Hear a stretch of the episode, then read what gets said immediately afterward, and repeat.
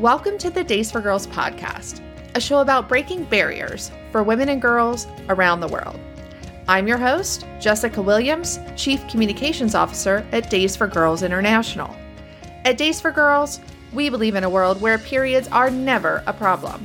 We are on a mission to shatter the stigma and limitations associated with menstruation by increasing access to sustainable period products and menstrual health education for all people with periods. Today's episode is with Anita Diamant. Anita is the author of 13 books. Period, End of Sentence is her most recent, inspired by the Oscar winning documentary produced by Melissa Berton, who, by the way, was also recently interviewed on the Days for Girls podcast in episode 28. In the book, Period End of Sentence, she mentions Days for Girls and features a quote from our CEO and founder, Celeste Mergens. Anita's first novel, a New York Times bestseller, is called The Red Tent and has been published in more than 25 countries around the world. It is the winner of the 2001 BookSense Book of the Year Award, and it was adapted into a two part miniseries by Lifetime TV. Anita's other best selling novels include The Boston Girl, Day After Night, the Last Days of Dogtown, and Good Harbor. I am so excited to share this conversation with you. Period, End of Sentence offers a wonderful, comprehensive overview of the issue of period poverty and how we go about ending it for every girl everywhere. Now let's go on to the show. You have this great quote. I love, so I thought I would share it with everyone and use that as a jumping off point to talk about what inspired you to join your fight for for menstrual equity. And and you say in at the very beginning of this chapter if the famous arc of justice is moving to abolish all obstacles that keep human beings from the pursuit of happiness then menstrual justice has to be part of that great and worthy goal for everyone and everybody. So just that just gives me chills it's fantastic. So for you what what inspired you to join the fight for menstrual justice? Well first let's give uh, credit to uh, that that quote about uh, the arc of uh, justice is much quoted by um, of dr martin luther king um, although i think he got it from somewhere else too so um, but it's a wonderful wonderful image. I um, I have written about women's health, women's bodies, women's uh, lives have centered women at, in the middle of everything that I've written pretty much through my, my career in journalism and in fiction, and even in some of the nonfiction books I've written. Uh, and so I had written, I think I'd written like an op ed about menstrual justice uh, in the fall of, you know, years just mushed together. Um, and uh, it was responding to stories about women being sequestered in rural Nepal and dying uh, out in sheds and huts because it was cold and animals attacked them. And the reason they were out there was their families believed that sleeping under the same roof as a menstruating woman would be a source of illness and perhaps even death for people in their own homes. So that was kind of shocking. It was on the front page of the New York Times, three stories within the course of one year. And at the same time, I read a story locally about a high school student who had written an op ed in her high school newspaper uh, demanding that there be period products in all of the bathrooms in her high school. And that op ed caught the, that op-ed caught the eye of a local uh, city council member who brought it before the city council. And Brookline became, I believe, the first municipality to mandate menstrual products in all municipal bathrooms. So these two poles of terrible uh, loss and, and shame and loss of life. And on the other end, a young woman, a very young woman, uh, voicing her passionate belief that women should be treated like human beings. And that shifted things for a whole community. So those two things made me think about menstrual justice. Then um, I watched the Academy Awards in 2019 and saw the period end of sentence crew win for best documentary short. And I was so inspired. I, I got up off the couch and, and applauded. Uh, and uh, the next day I watched the film Period End of Sentence, which was created by the PAD Project. And um, I, I thought it was fabulous. And then a week later, or so, I got a phone call from my agent asking, would I be interested in talking to the PAD project about a book that would be inspired and connected to their film. And so here I am, a couple of years later, uh, having learned so much about menstrual injustice and the battle for menstrual justice and and documented it in a way that I hope will reach a really broad audience of people to make them aware of this issue and enroll them in the fight for menstrual justice. Well, your book does a fantastic job at that. It is, you know, it's not a thick book. It's it's for those listening, it's I, I felt like a super easy read. It gives you a really broad overview of the issues. And uh, I just got to say, I remember that moment when Period End of Sentence won. I was also watching that on my couch and and how cool that was. yeah. and the, you know, the director held it up and said, "I can't believe a movie about menstruation just won an Oscar." and uh, and the backstory is that they didn't think they were. They had heard this, the the uh, the group that made the movie, the Pad Project, is located in uh, in Los Angeles and with connections to the movie industry. And there was, you know, scuttlebutt that there would never that the guys, it's, it's still largely a white male and senior um, uh, academy of, of people would never in a million years vote for this movie. And yet, miracle happened and it did win. And it gave it a huge platform. Um, and people all around the world watched it. And a lot of people had never thought about this before. And boom, and that's the power of media. Mm-hmm. It, it really is amazing. Yeah. Um, so Melissa Berton is coming on the Days for Girls podcast in a few weeks. And I'm curious why why they reached out to you. You said you've been writing a bit about it, um, but can you unpack that a little bit more? well, the reason they reached out to me is because of the Red Tent, really, um, which is the first novel I wrote, which was published in 1997, um, which uh, tells a story of a small story, barely that barely registers in um, in the Book of Genesis about a character named Dinah and in trying to imagine that world, a very different kind of world, I imagined that women gathered together during their menstrual cycle in a what I call a red tent and um, took care of one another. It's where women also gave birth um, and nursed the sick, nursed women sick, and uh, and it was a place of not of um, banishment or sequestration, but of, of celebration, of healing, and of community among the women. Uh, I made that up, I thought.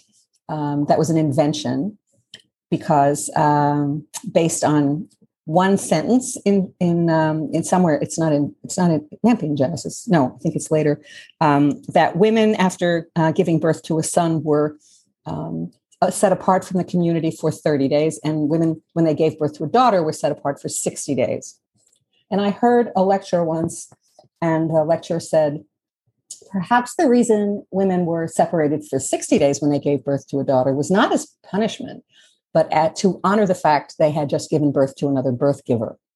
And that kind of made me think about, about biblical stories in a whole different way, to think about it not from the given uh, lenses through which we see things, but to imagine what that world would have been like if indeed giving birth to a birth giver was a source of uh, pride, honor, and respect. So that's where all of that came from. The Red Tent was very successful.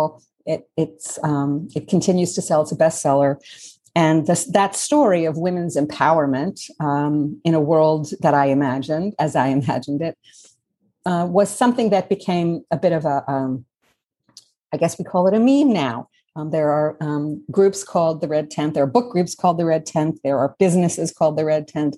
There's actually kind of a red tent movement. Um, and the title is about women gathering um, to support one another and uh, and to strengthen one another. I don't think it has as much to do with menstruation, but in the book, the menstrual tent is the red tent. Mm, yeah, I I also, you know, found something really interesting. um, and I'm just I'm making this connection. You know, I did some research about your book, The Boston Girl, which mm-hmm. that that came out before the Red Tent. Is that oh, right? Oh no, no. Okay. No. It was 97 that was the boston girl is my most recent book it was published in 2000 oh. and i don't remember but um a while ago but it's no that's my most recent novel okay the red tent was the first novel okay awesome well you know the Boston Girl is about a woman named Addie who joins the Rockport Lodge, which is a, a, vacation spot for poor and immigrant girls. And they get the opportunity when they go there to do things that are out of the norm, like new opportunities and new mm-hmm. experiences. And and she is this this is written during the flu epidemic and World War One and the mm-hmm. depression, mm-hmm. um, you know, of that era. And I just found it really interesting that, you know, when you were writing this book, period, end of sentence, you were literally living through a pandemic yourself. And yes. I was like, isn't that funny that you wrote that? I don't know. I was just curious. Like, did you did you ever imagine that you would someday be like somehow kind of living this parallel thing happening? Nah, not, none of us imagined this, but no, I what I learned about the um, the flu epidemic of 1918 um, sort of echoed through my mind and my experience when I was as I lived through this through the, as we've lived through this pandemic. So, and the same kind of um, people ignoring the warning signs, um, and uh, and of course the incredible amount of death, mostly of young people, that the the flu epidemics in uh, in the 1918 killed the young in overwhelming numbers, which was very different. And but then nobody spoke about it um, it became mm. kind of this unspoken trauma mm. for generations. Mm. Interesting. Hmm. So, um, you you really like you go through the book. I mean, you cover everything from you know uh, how menstrual you know menstrual health for the disabled people of color you you talk about you know policy and and business and you you know stigma and period products and i mean you really really do a great job of doing this comprehensive overview. Um, you even talk about like, you know, climate change and the effects of like, you know, disposable products on Mother mm-hmm. Earth. Um, and by the end, you what I really loved is you you kind of focused on how this research has changed you, and um, you yes. say, um, and, and I'm going to quote you here. You say, in fact, every public conversation about periods, whether it's menstrual leave, stigma, or access to period products, is really a conversation about power. And I thought we could take, like, go into that a little bit. Can you kind of unveil what you mean by that? Um, well, I think it goes back to me to the word curse. Um, that that periods have been called for a very long time the curse, not a curse. Everyone knows curse. There are all kinds of curses, but the curse is menstruation. And that means uh, implicitly that those who menstruate are cursed, which means they're dangerous. Um, there's something wrong with them. They are less than those who don't have this curse. And that, um, and that is reflected in, in the way that menstruators, women in particular, have been relatively powerless in most of our in most civilizations and that they have less power we have less power than men um, and that has been the order of things. So when you talk about menstruation openly, without shame, and you turn and you make fun of this idea that it's a curse, also, I think humor is very powerful. Um, you start to dismantle in a very subtle way, but in also kind of a very concrete way, too. I mean, we're talking about walking around with our tampons without hiding. We are talking about um, undermining the idea that this is a curse um, and that we are cursed, that we are less than and that um, that there is no reason for us to have less power because of the way our bodies are are created. So that's that's my view of how it's a discussion about power because you're really talking about um, well well I, be- I believe in using the word menstruator. Um, i think um, menstruation is gendered. You can't get away from that and um, women have been treated as less than have been treated as children has been tre- have been treated as chattel through um, through most of history although not in every single civilization or culture, which I was delighted to find out about. Mm-hmm, mm-hmm. I remember when I first came to Days for Girls, um, this was all new to me, and I'm I was almost 40 years old when I when I came on board, and I'd been working for five years doing, uh, you know, live events and trainings and and coaching women in business and leadership and and really considering myself a feminist. And uh, this concept of menstrual inequity, menstrual shame, stigma, um, I didn't realize, I think back then, that it was at, it really does at times seems like it was at the root of inequality uh, or gender inequality. And I'm, I'm curious if, if you think about that, what, how you feel about it.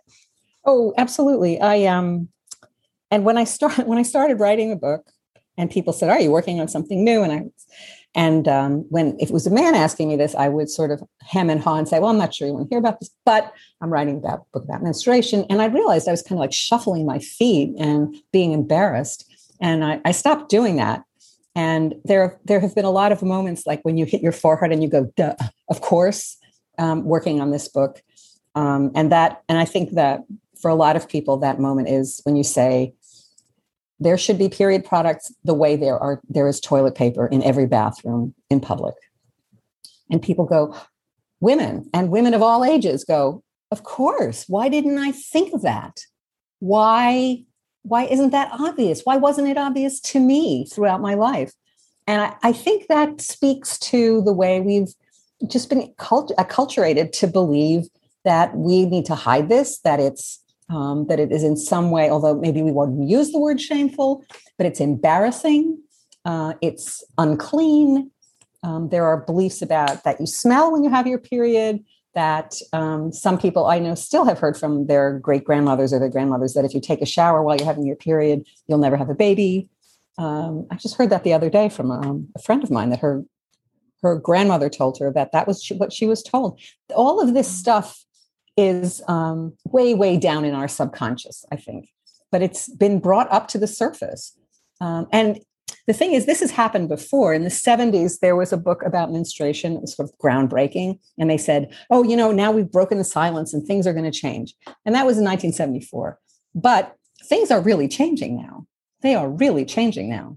Don't you think? Oh, absolutely. I mean, you know, I was just talking to some legislators in Washington state and California, and I mean, they're making period products free in all, um, you know, the public school systems. And I, I think that's a step in the right direction. You know, mm-hmm. um, obviously, I wish things would change more quickly. right. Um, but yeah, I think. Yeah, it's, and of course, we know products are just part of this, but products are a way to get into this deeper conversation as well. You need to, girls need to have um, products in the bathrooms at school. I mean, girls are, and it's, you know, people think, well, they miss school, but you know, if you're, if you don't have enough and you're in class, how can you concentrate? Right. Mm-hmm. It undermine, it undermines your confidence. It undermines your concentration. Uh, so it's it's it's a very insidious and in some and sometimes very subtle uh, problem. In other cases, it's not subtle at all. Um, it's in fact life threatening. But mm-hmm. um, for us in the United States, I think uh, I think we need to recognize how pervasive and unfair it is. Mm-hmm. Absolutely. So, you know, one of the areas that you touch on is how how bad it is for incarcerated women, women in prisons, mm-hmm. and I I even personally don't think I realized what they go through to get access to period supplies. So, so, since I don't think this gets enough attention, I was hoping maybe you could just tell us more about what you learned about that and what you write about in your book. Yeah, it's really shocking, uh, and um, there uh, there are thanks to the work of women who have been incarcerated, who have written about this and and brought lawsuits against um, against the parties that are responsible. Women in prison in many instances have been denied period products um, or given almost no, next to nothing, like two pads for a month of you know for or that uh, that in one case I think it was there were two women in a cell and they were given 20 pads between the two of them for a month. And we're not talking about the pads you buy in the supermarket. We're talking about really thin garbage.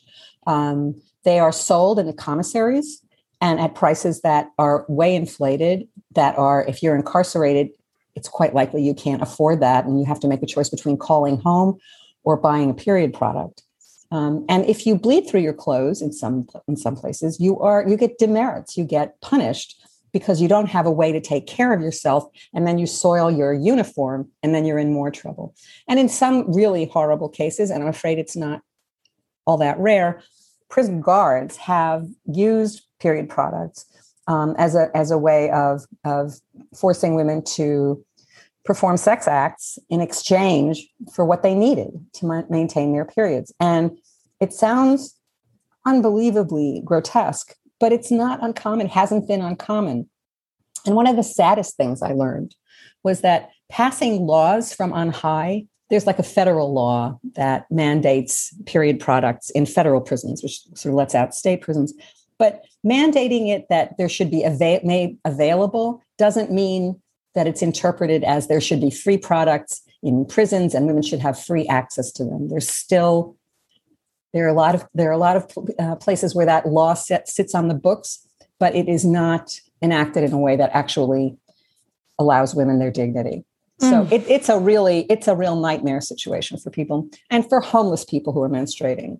And uh, you know there was that, and this is in the book too. That awful um, situation at the border when so many young people were put in cages. Uh, and um, there was a story about a young girl who had bled through her clothes and had to sit in it um, for a very long time before she was allowed to have a change of clothing, be allowed to take a shower. And I think that hits such a nerve that I, I feel like I read that story over and over again um, by women reporters who immediately understood what an outrage that was and how haven't all of we haven't all of us had some moment of panic uh, and of not being able to take care of ourselves not because it should be such a big deal it happens but in the culture we live in it is like one of the th- worst things that can happen to you especially if you're a teenager right so mm-hmm. it's all woven together in a in a kind of nasty web that mm-hmm. is being slowly picked apart